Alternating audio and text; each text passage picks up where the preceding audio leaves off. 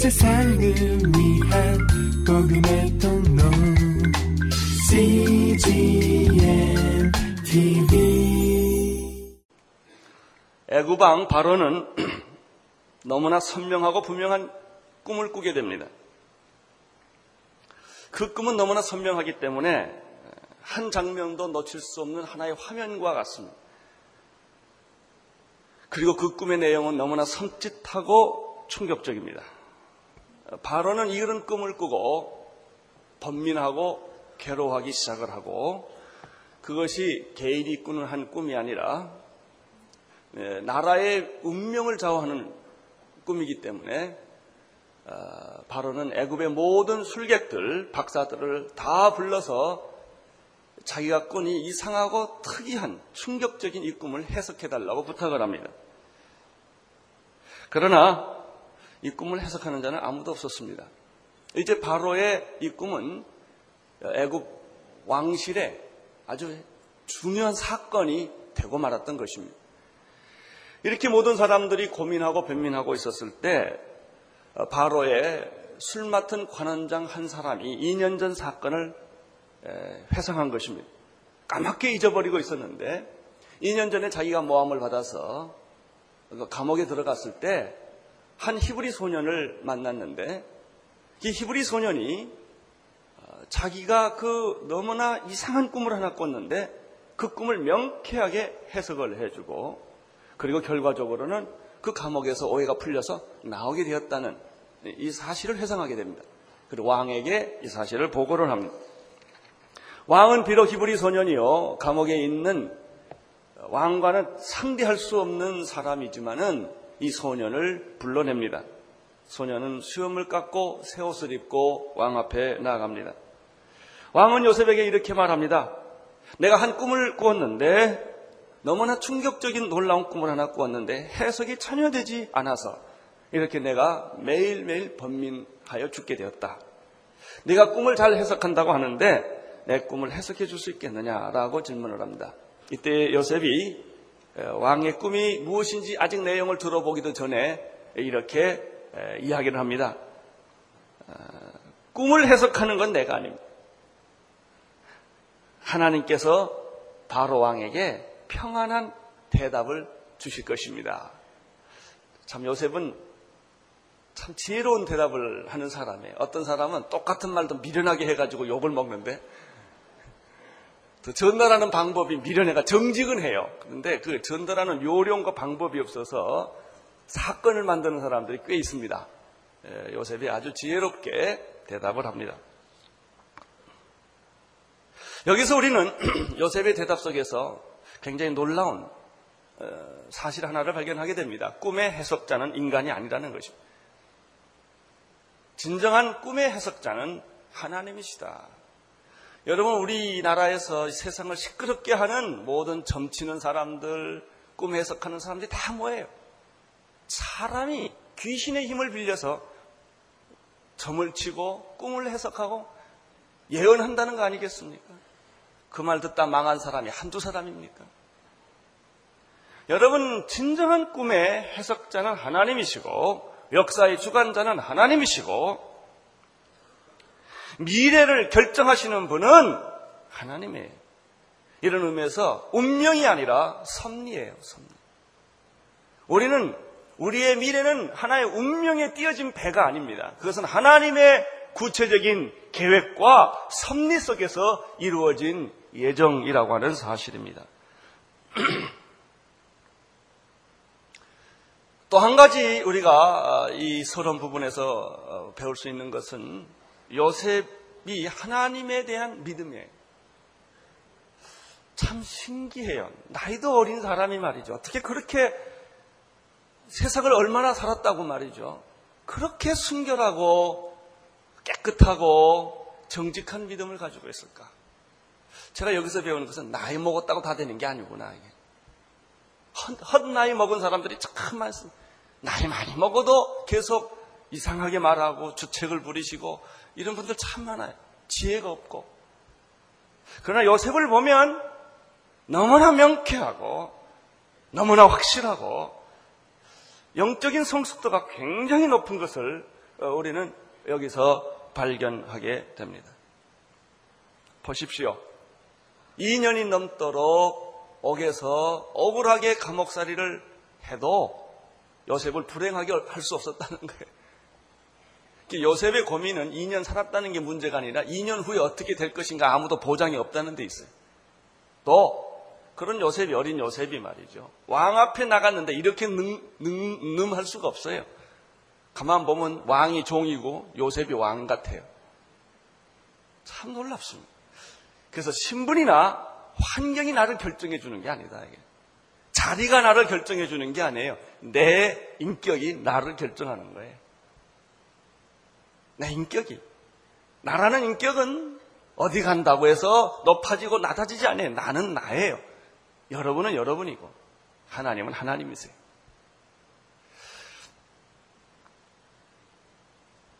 요셉은 드디어 바로 왕으로부터 그 꿈, 꿈 얘기를 듣습니다. 17절에서 21절까지 함께 쭉 읽겠습니다. 시작.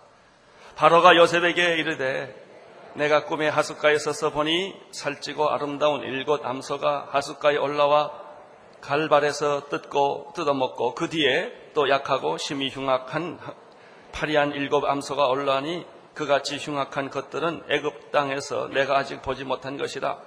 그 파리하고 흉악한 소가 처음 일곱 살찐 소를 먹었으며 먹었으나 먹은 듯 하지 아니하여 여전히 흉악하고 하더라. 곧 내가 깨었더라 자, 이 장면을 우리가 들어도 섬찟합니다. 아, 그 꿈의 내용은 이런 것이에요. 자기가 하숫가에 서 있었는데 아주 살찌고 아름답고 그런 정말 건강한 암소 일곱이 올라와서 평화롭게 풀을 뜯어 먹고 있었다는 것입니다. 그런데 바로 그 뒤에 자기가 애굽 왕으로서 한 번도 그런 몰골을 본 일이 없는 어, 약하고 흉악하고 파리한 아주 정말 괴물 같은 그런 암소떼가 또 일곱 암소가 올라오더니 두 번째 이게 세 번째는 그 건강하고 살찌고 아름다운 암소를 다 집어 먹었다는 거예요. 잡아먹고도 암소는 안 먹은 것처럼 하고 있더라는 거예요. 자, 이런 어, 꿈을 꿨으니 이게 보통 꿈입니까? 너무 놀라서 이 왕이 잠에서 깨납니다. 어, 깨고 나서 또 잠이 들었습니다. 22절에서 24절이 두 번째 잠들었을 때 꾼 꿈이 이러합니다. 읽어주십시오. 다시 꿈에 보니 한 줄기에 무성하고 충실한 일곱 이삭이 나오고 그 후에 또 세약하고 동풍에 마른 일곱 이삭이 나더니 그 세약한 이삭이 좋은 일곱 이삭을 삼키더라. 내가 그 꿈을 술객에게 말하였으나 그것을 내게 보이는 자가 없습니다. 두 번째 꿈은 또 다른 형태의 꿈이에요. 근데 비슷해요. 아주 건강하고, 아, 그리고 참 무성한 입줄기가 있는 이삭이, 일곱 이삭이 이렇게 나왔다는 것입니다. 근데 그 뒤에 또 보니까 아주 흉악하고 깡마른 그 정말 비뚤어 틀어진 그 이삭 일곱, 아, 일곱이 또 뒤에 있었는데 놀랍게도 그 깡마르고 흉악한 그 이삭이 건강하고 충실한 이상을 또 집어삼켰다는 거예요.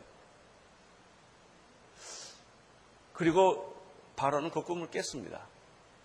너무나 이상하고 충격적이어서 많은 애굽의 술객들과 박사들을 다 불러서 해석을 부탁했지만 아무도 이것을 해석한 일이 없었다라는 것이 바로가 지금 어, 요셉에게 해주는 이야기입니다.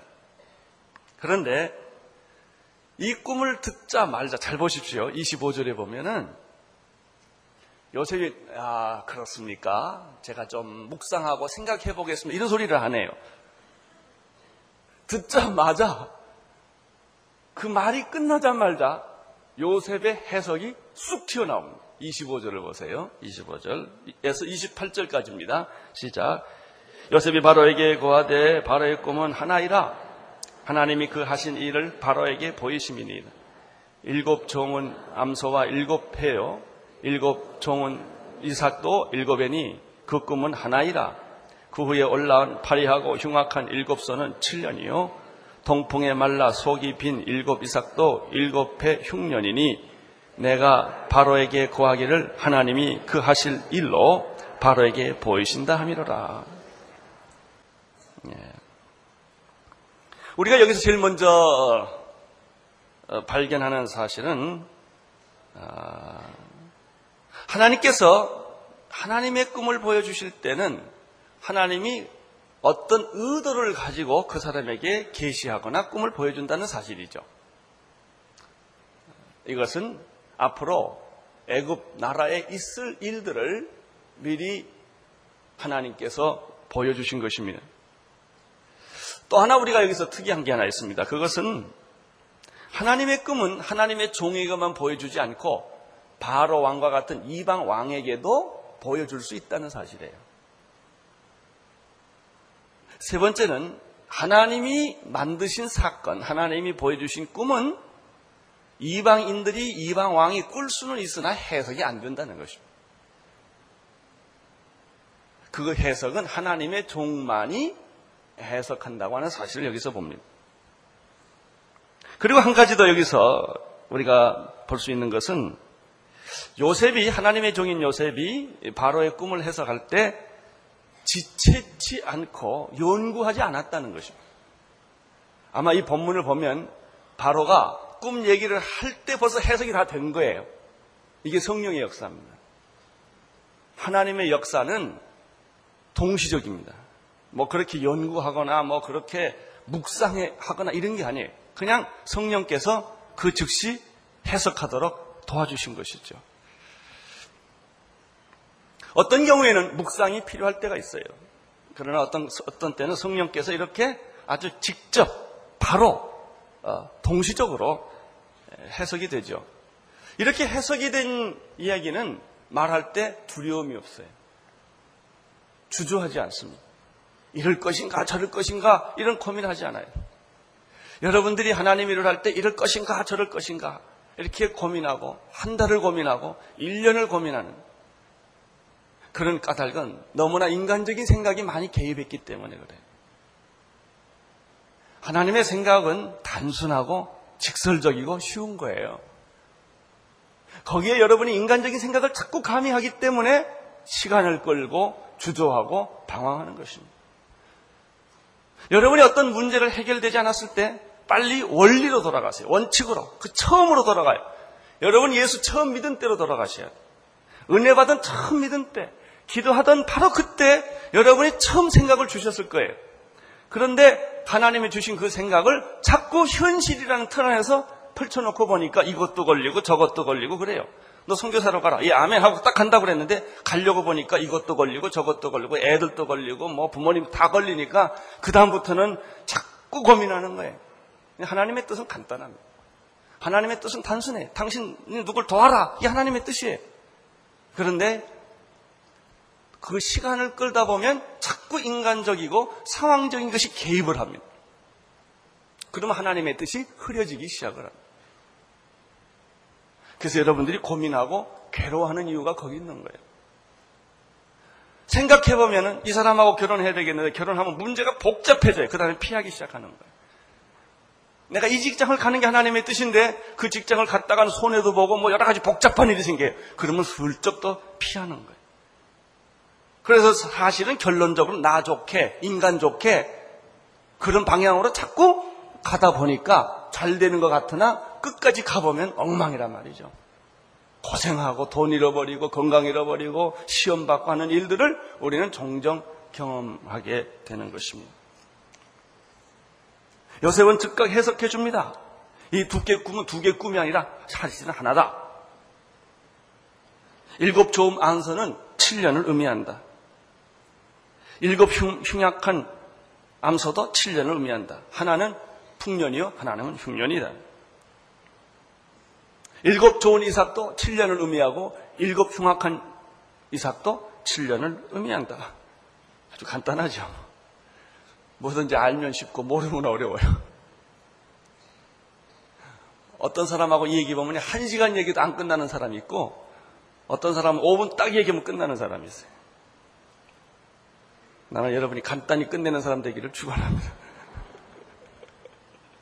28절에서 32절까지 보십시오. 시작. 내가 바로에게 거하기를 하나님이 그 하신 일로 바로에게 보이신다 함이 이것이라. 온 애굽 땅에 일곱 해를 큰 풍년이 있겠고 후에 일곱 해 흉년이 들었으므로 애굽 땅에 있던 풍년을 다 잊어버리게 되고 이 땅의 기근으로 멸망되리니 후에 든그 흉년이 너무 심함으로 이전 풍년을 이 땅에서 기억하지 못하게 되리이다. 바로께서 꿈을 두 번 겹쳐 꾸신 것은 하나님이 이 일을 정하셨습니다. 속히 행하시리다. 뭐 해석할 것도 없어요. 너무 명확하니까. 그렇죠. 여러분, 인생은 복잡하게 생각하면 해결할 수 없게 복잡합니다. 자살할 만큼 복잡합니다. 그러나 하나님 앞에서 보면 아주 단순하고 쉬운 거예요. 별거 아닙니다. 죽으면 끝나는 거죠. 여러분, 복, 따라 하십시오. 복잡한 사람, 귀신이 많고, 마음이 단순한 사람, 성령이 충만하다. 음, 이리 뒤척, 저리 뒤척 하는 밤이 없게 되기를 축원합니다. 이 생각, 저 생각 해봐야 살, 살 빠지고 괴롭기만 합니다. 아무 해답이 없습니다. 하나님의 사건이라는 거는요, 그렇게 복잡하지 않습니다. 하나님의 사람은 두 마음을 품지 않기 때문에 복잡하지가 않습니다.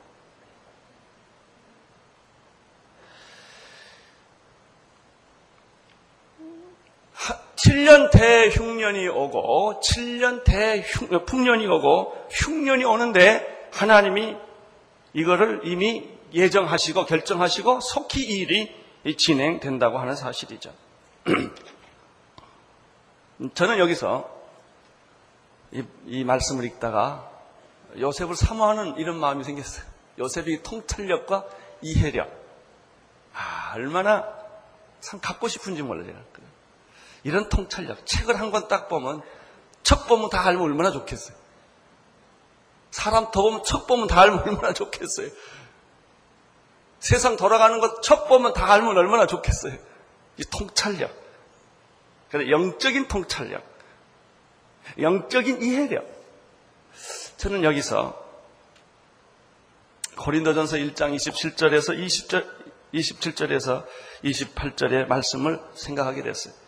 하나님께서는 세상에 미련한 것들을 택하사 지혜 있는 자들을 부끄럽게 하려 하시고 세상에 약한 것들을 택하사 강한 것들을 부끄럽게 하시고 세상에 천한 것들과 멸시받는 것들과 없는 것들을 택하사 있는 것들을 폐하려 하신다. 하나님의 지혜는 세상이 감당하지 못한다. 할렐루야. 여러분 성령의 은사 가운데 이런 영적인 통찰력과 지혜가 있다는 사실을 아십니까? 나는 여러분들에게 모두 이 하나님의 영적인 통찰력과 지, 이해, 지혜, 아, 이런 것들이 오늘 여러분에게 임하기를 축원합니다. 그래서 여러분이 가면 모든 사건이 다 쉽게 해결되고 여러분이 하는 말은 지름길이에요. 모든 일에 누구를 상담이라는 게 별거 있어요? 그 사람 쉽게 만들어주고 단순하게 만들어주는 게 상담이죠. 상담하러 오는 사람들은 다 복잡한 사람들이에요. 몇 마디 하고 돌아갈 때 이 사람이 깨끗이 머리가 청소돼서 간단하게 만들어 보내는 것이죠.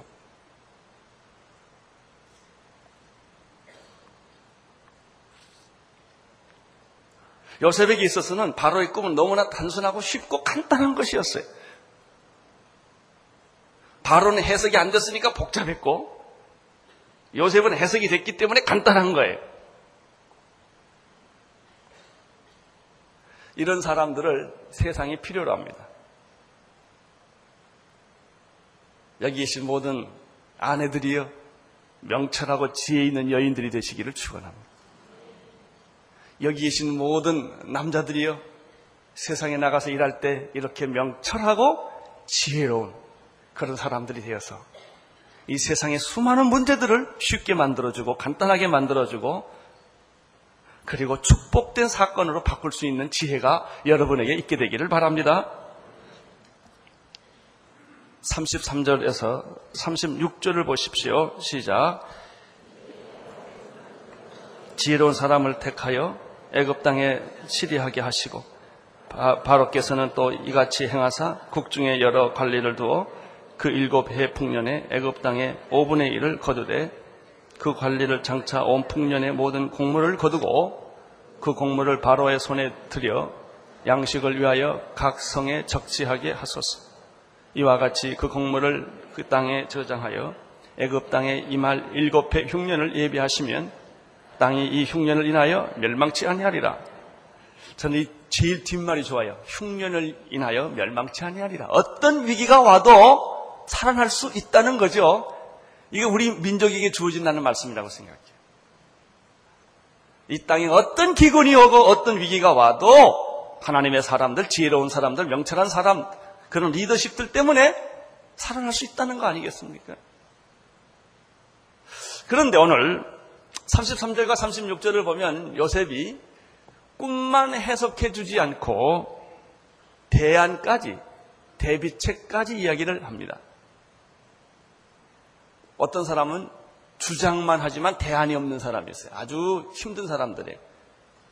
문제만 자꾸 만들고 일으키고는 똑똑한 척 합니다. 그런데 일방적으로 부정하고 비판하고 고발하고 나서는 대안이 없는 거예요. 안 하자는 얘기는 알겠어요. 그럼 어떻게 하자는 얘기가 없는 거예요. 근데 요셉은 해석해 줄 뿐만 아니라 대안까지 제안했다. 이런 사람을 필요로 합니다. 그리고 이런 사람은 사랑을 받게 되어 있습니다. 왜 이렇게 요셉을 할 수 있었을까요? 이것이 명철과 탁월한 지혜입니다. 이것은 어디서 왔을까요? 성령으로부터 오는 것입니다. 사도행전 6장에 보면요. 초대교회 첫 번째 평신도 지도자를 뽑을 때 기준을 이렇게 제시합니다. 6장 3절에서 형제들아 너희 가운데서 성령과 지혜가 충만하여 칭찬받는 사람 일곱을 택하라. 이것이 기준입니다. 성령과 지혜가 충만하여 사람들에게 인정을 받고 칭찬받는 사람이 진정한 리더라고 하는 것이죠. 이런 사람일수록 겸손하고요. 이런 사람일수록 의롭습니다. 오늘날 우리가 만나는 모든 지도자들은 거짓말하는 지도자, 약간 사기성 있는 지도자, 상황에 따라 말을 자꾸 바꾸는 지도자 이런 사람들을 너무 우리는 많이 보고 그들에게 많이 속아온 거예요. 그래서 우리는 지도자에 대한 상처가 있습니다. 이 사람이 또 나에게 사기치는 것이 아닐까. 장밋빛 이야기를 해놓고 뒤에 가면 또 딴소리 하는 것은 아닐까. 이런 두려움이 우리에게 있는 거예요. 그래서 따라갈 때 머뭇 머뭇거리고 따라가게 되는 것입니다. 목적을 위해서 수단과 방법을 가리지 않는 지도자, 우리를 불행하게 만드는 지도자들이죠. 그 북한에서 쓰는 단어 가운데 어, 김일성 씨를 아버지라고 부르고 김정일 씨를 지도자라고 부르는 것은 굉장히 영적인 의미가 있는 거예요. 왜 그 사람들이 이 독특한 단어를 골라서 썼을까? 이 사탄적인 의미가 있기 때문에 그런 거예요. 그 수많은 단어 중에서 지도자라는 단어를 씁니다. 여러분, 지도자를 잘 만나면 민족이 행복해집니다. 가정에서도 좋은 지도자 남편을 만나면 그 가정이 편안합니다. 다 마찬가지입니다. 그래서 우리는 정말 지도자를 위해서 기도해야 하고 지도자를 잘 뽑아야 할 이유가 여기에 있는 것입니다. 지도자를 명철하고 지혜 있는 사람을 뽑으십시오. 이게 첫 번째 요셉이 준 대안이에요. 왕이여, 아주 명철하고 지혜로운 사람을 리더로 세우십시오. 두 번째, 그들에게 애굽 땅을 치리하게 하시고 풍년과 흉년을 대비하게 하십시오. 이런 제안입니다. 세 번째 제안은 뭐냐면 또 좀 더 구체적입니다. 풍년이 왔을 때 모든 국민으로 하여금 낭비와 사치하게 하지 마시고 20%의 세금을 거두십시오. 그랬어요. 돈 있을 때는 세금 좀 내도 괜찮거든요. 네? 풍년이 왔을 때 국민은 쉽게 낭비하고 사치하고 타락하게 됩니다. 여러분 우리가 IMF를 왜 맞았어요? IMF 전에 돈이 너무 많아서 외화 다 밖에 가서 쓰라고 그랬어요. 여러분 그때 우리 IMF 오기 전에 사치가 크게 달했어요. 외국에서도 구경할 수 없는 최고의 사치품 다 수입해서 썼습니다. 돈 좀 있다고. 여유가 좀 있다고. 그럴 때 우리가 절제 안 했다고요. IMF는 당연히 맞이할 결론이었어요. 우리가 여기서 오늘 배우는 아주 현대적 적용이 있어요. 잘 살 때, 여유 있을 때 낭비하고 사치하지 말고 더 절제하고 조축하고 준비하라는 거예요. 그러면 어떤 위기가 와도 살아남는다는 겁니다. 이러한 정치 원리는 그때나 지금이나 똑같다는 거예요. 요셉이 이걸 시작합니다. 20% 세금 걷게 하십시오. 5분의 1. 창고를 지으십시오. 그리고 흉년을 대비해서 곡식을 다 저장을 하십시오. 아, 이렇게 충고를 합니다. 나는 이 충고가 오늘 우리 민족에게도 주어졌으면 좋겠다고 생각합니다. 잘 살 때, 여유가 있을 때, 너무 교만하고, 너무 자신만만해하고, 사치하고 낭비하지 마십시오. 이런 사람은 흉년이 와도 거뜬히 견뎌냅니다. 나는 세 가지를 위해서 먼저 오늘 통성기도 한번 하고 끝났으면 좋겠어요. 먼저 내 자신이 명철하고 지혜로운 사람이 되어서 어디 가서나 필요로 하는 사람.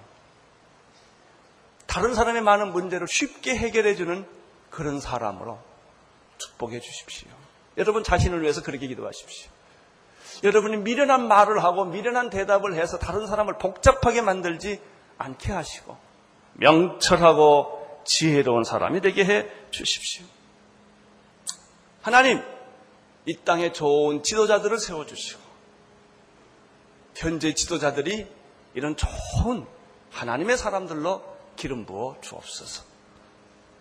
세 번째, 우리 민족이 풍년 때 근검 전략하는 민족이 되게 하시고 사치하고 낭비하는 그런 풍토가 다 사라지는 그런 하나님의 백성으로 기름 부어 주옵소서. 어떤 의미에서 남한은 풍년이요, 북한은 흉년이에요. 우리는 이제 하나님이 주시는 이 통일을 눈앞에 두면서 정말 이런 하나님 앞에 기름 부음 받는 민족이 되기를 나는 원합니다. 우리 이 시간에 간단히 하나님 앞에 통성으로 기도하고 오늘 말씀을 마치고자 합니다. 기도하십시다. 하나님 아버지, 우리는 너무나 미련하고 지혜 없이 살아왔던 것을 고백합니다. 내 인생 전체가 주님 그런 세월을 살아왔습니다. 이제 명철하고 지혜로운 지도자로 세워주시고 기름 부어주시고 축복해 주옵소서. 우리 국민들이 어떤 경우에도 낭비하고 사치하지 않게 도와주시고 정말 근검절약하고 가난한 자를 생각하고 흉년을 대비하는 그런 지로 지혜로운 민족으로 기름 부어 주옵소서. 예수님 이름으로 기도드립니다. 아멘. 온 세상을 위한 복음의 통로 CGM TV